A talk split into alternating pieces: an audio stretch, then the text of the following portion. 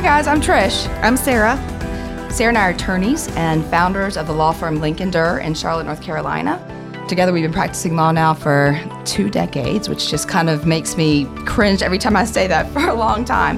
But we're using this podcast to share the lessons we've learned inside the courtroom, outside the courtroom as business owners, and just in life in general. So, welcome to Trying to Win.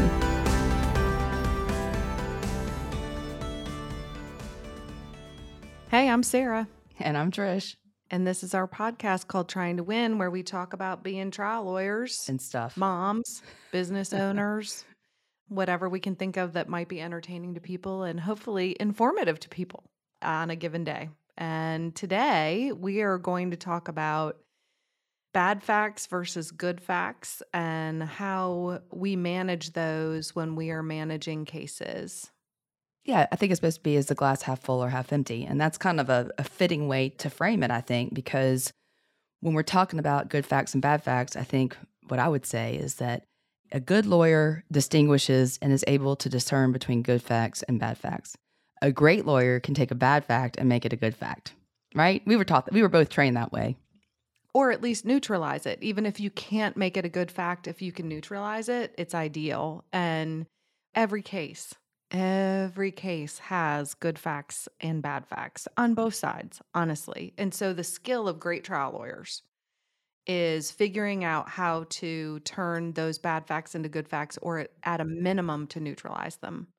So, kind of what do you do? What's your and it's usually something that you think about as the case goes on, but I think it really gets brought into focus as we're getting ready for trial, right? So, what do you do when you're really kind of digging down and preparing to try and analyze your good facts and your bad facts and how to how to work those bad facts into maybe being a good fact? Right when we're getting ready for trial, or maybe even before, I kind of do it in OneNote, but sometimes I literally I've done it with post-it notes. I've done it with um, a chart, like just drawing on a big tablet and just kind of going through and saying, well, okay, what are the good things about the case? What are the bad things about the case?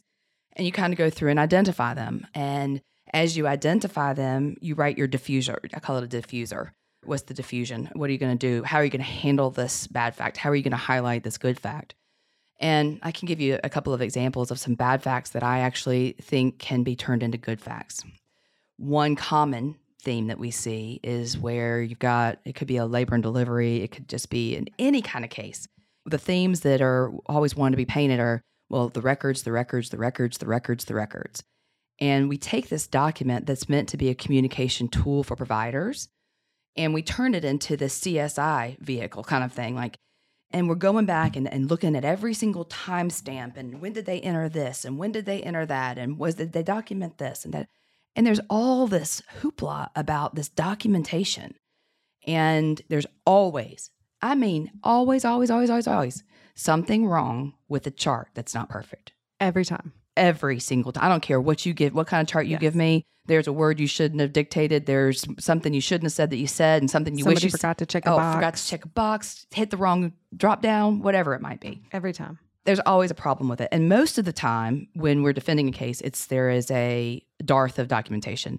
What's not in the record. You know, that famous story about, I think this was Jim Ferguson, who's a, plan, well known, awesome plaintiff's lawyer trying a case, and I heard it wasn't my case. This is just a on the street talk.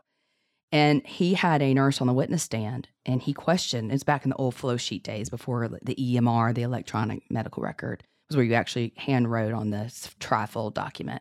And he had a nurse on the witness stand, and he didn't ask her one question about what was written on that trifold. He only asked her about all of the things that weren't on there. So we have this a lot. A lot of my cases are you, you didn't document X or you did not document when you started the IV or whatever it is. Well, that's a bad fact because you'd like to have everything that you want your DNA there. You want all the fingerprints to fall into place, right? Well, they're not. They're not going to. So where how do you handle something like that? Well, I know I what I do is well, jurors, you want your healthcare providers taking care of you, or do you want them documenting in the chart? John Golding told me a long time ago. He said, uh, document and do it well and let your patient go to hell. That's what he used to say. Because the idea is, is that if I'm so worried about documentation and I've got a critically ill patient, why? Why am I am I more worried about defending myself or, or am I worried about the bedside care, right? And that's an example I can think of. The code blues are a classic, you know, where literally nurses are writing down their arms as they're trying to also push drugs, also try to do chest compressions, also try and bag mask ventilate. That was kind of the classic um, circumstance where documentation really, and then they would go back and try and recreate on a code sheet what they had been writing up and down their arms, on their hands, wherever they could find a place to write it down. But to me, if the patient got the best possible care and they did everything that they could to try and resuscitate them, the fact that it wasn't documented is something that we can always turn around into a at least a neutral fact and not necessarily a bad fact with approaching it that way. But I do the same thing. You know, get out a big board or create some type of a document on the computer that has bad facts on one side, good facts on the other, and then we try and figure out how do we how do we move the bad facts over to the good fact side? We draw lines, we whatever list evidence under each fact that we can use to prove it to make sure that we know how we're going to establish what that fact is for the jury and then go from there. But I think that that is such a huge part of being able to successfully defend the case is dealing with your bad facts. So for a lot of lawyers, this may seem like a pretty basic question, but I'm not sure that there's consensus in the bar on how to deal with bad facts, say, in either in a deposition or a trial. How do you deal with them? What do you do with it? Gosh, you know, okay, it depends. uh-huh. Right? Um, it's the best yeah, answer ever. No, it, it, it kind of does. But so if I've got a bad fact, for example, and I know that it's going to get trotted out in front of the jury over and over and over again, a lot of times you'll try to beat them to the punch and just what what do you say? I'll use your your quote. What you need to do with a bad fact is put your arms all around it and love all over it. Isn't that what you say? Something like that. In other words, you're gonna have to embrace it. You're gonna have to deal with it. It's there. So go ahead and prepare your jury for it. Talk to your doctor or whoever it is about how are you going to approach the the response to this. I mean, you've got an issue here. How are we going to approach it? I think it's just dissecting it all and looking at the pieces. A lot of times, the bad facts though are not keeping your eye on the ball. Okay. And what I mean by that is they're distractors, they are red herrings. They are, okay, you didn't document this, but like, so what? Or you wrote the wrong thing. You interpreted something the wrong way and documented it later when you were going back and you actually did give epi at this time and it's documented somewhere else. So you're wrong and you, whatever. Those are just all things that, that are have nothing to do with the cause. Like the record doesn't cause an injury 99% of the time, unless it's a prescription error or misread of order or something. And the documentation doesn't create a, a claim. And, but yet it's such a big deal. It is such a big deal because there's always something wrong with it. Well, and they always try to highlight that, right? Because that's the one thing that's easy to point out and say, look, they didn't write anything down. We have a case right now with a with somebody who took a call over the weekend and they were on call. They were not in their office. They were not at the hospital. They EMR was still relatively new for this particular practice and they didn't write down a note about the phone call. Oh, I've got that but too. let's, you know, let's back up because we are in the age of smartphones. We are in the age of cell phone records and we are able to go ahead and get the text message about that phone call. We're able to document how long the provider was on the phone with the patient at the time based upon both their records and our records. So we know that the phone call lasted nine minutes. And the contention from the plaintiff is a very simple, inexplicable recommendation that was given to them allegedly over the phone by our provider. And there is no way that after a nine minute phone call, that the recommendation that they are saying was made was the recommendation that was given. And no one's ever going to believe that after a nine minute phone call. You can just dismiss the fact as irrelevant. You can try and deflect the fact, or you can turn it into, you can have some explanation for why you didn't do what they're contending you should you should have written this down. Well, the reason I didn't write it down was A, I was worried about taking care of the patient more than I was worried about writing something down. B, well, I knew that based upon the recommendation that I gave, that patient was going to go somewhere where there was actually a physician who was going to lay hands on them, lay eyes on them, and really be able to document accurately what was going on. Because me taking a call while I'm on call, I can't evaluate that patient over the phone. I need somebody to lay eyes on them. So I knew what was going to happen to them. There was no point in me writing anything down at that point because I told them to go see the doctor. You know, those sorts of things to to just flip the script a little bit to the other side and say, This is just not what they're saying it is. So you've had you talked about radiology cases in the last episode, and I'll just we can close on this. But the issue with radiology cases is almost always something is there that you see now in hindsight. So the patient actually had lung cancer on the X-ray, you missed the nodule. But now, when you go back, now that you know where this thing grew and it's bigger, it's been identified by a subsequent provider. You know where it where it's from, and then when you look at back on that old X-ray, there's this little thing right there. You know what? it, it is there. So now you've got a physician who has to own the fact that I didn't see it then, but I see it now. How do you diffuse something like that? I mean, is that diffusable? I think it is diffusable and and the way that I have diffused it in cases where we've actually tried a radiology miss case is the other side inevitably overplays their hand.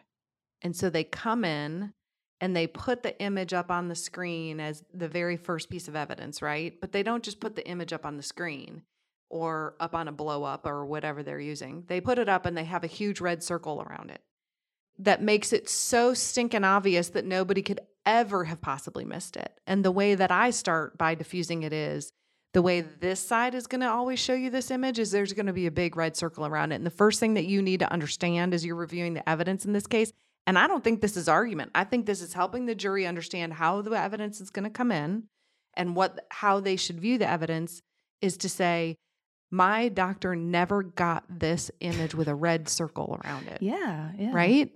And inevitably they do it every time. It's so predictable. It's it's unnerving. But I think they think that that's very persuasive to juries. And frankly, they have to know that a jury's going to look at, say, an MRI or a CT scan, particularly of something like the abdomen, where there's just so much going on in those images, right? No, I can't see. I have never been able to figure those things out. It's like looking at a weather map. Like they have It's no idea that, what Sarah. they're looking at. I mean, they're they have no idea what it is that they're looking at. And so I think it's a combination of the plaintiffs believing that they need to be able to show it to the jury but also knowing that a jury is not going to be able to interpret this in any way. So, of course, they're going to go, Of course, somebody could miss that. I mean, I have no idea what I'm looking at. So, they put the big red circle around it. But it's really unfair to judge a doctor based upon a big red circle. That didn't exist at the time the physician was reviewing those studies. But that's a great example of a bad fact that you can you can deflect a little bit in the way that the other side presents it. Plays their hand. Um, yeah. It's also, you know, talking a lot, particularly in radiology cases, about the difference between a misinterpretation of something that's on the image versus an error of perception, which um, I've been talking about a lot in a radiology case that I have right now. I heard you talking about this. Yeah. And there's a lot written in the radiology liter- literature about errors of perception. But to me, not perceiving something is being human. It's not being negligent. Oh, sure. Right, right, right. So if you can get the other side's experts to admit, I can't say that they reviewed the study too quickly. I can't say that they didn't go through their normal routine of reviewing the study. I can't say that they did anything at all in terms of not looking at every single image on the study. I can't say that they did anything wrong in the way that they looked at the study. All I'm saying is that this was an error of perception. Well, in my mind, an error of perception is not negligence, it's being human. Yeah, no, I think that's perfect. And if we can turn that into either a motion for summary judgment or an argument for a jury, I think it's one that can win. But we'll see. That case hasn't been tried yet. No, I think that's I think that's important. And uh, I, when you were talking about that, I thought to myself, "Gosh, you know, I don't know why they don't put something about that in the informed consent. You know, the document you sign to say radiographs are art, not a science, and while some things are perceptible, some things are not. If your symptoms continue, please seek additional care, and we can do it. What other studies? I wonder why they don't put that in there. You know, because that is a risk of the procedure. What they do for IV contrast. I'm not sure that they sign. I'm not sure they sign an informed consent for radio. Yeah, if you're getting contrast, but otherwise, you don't get informed consent when you don't sign one. And the other issue that's going to start popping up um, is the use of artificial intelligence in the interpretation of radiology studies, which the vast majority of radiology practices are now using AI to supplement their interpretations. How? Yeah. It's like reading tea leaves. Come on. It's happening. And uh, it's something that we all need to be aware of, and something that I'm sure that we'll be talking about on some future podcast some years from now. Well, they will never substitute us yeah, for not, AI. not- I can no, promise you not that. you and I. I mean, no, no. no, no. In any event, so yeah. So, closing arguments. What are the key takeaways? Takeaways: Is a glass half full or half empty? The answer is yes. so I think it's uh, Always be prepared to deal with your bad facts. that's right. It's a matter of interpretation.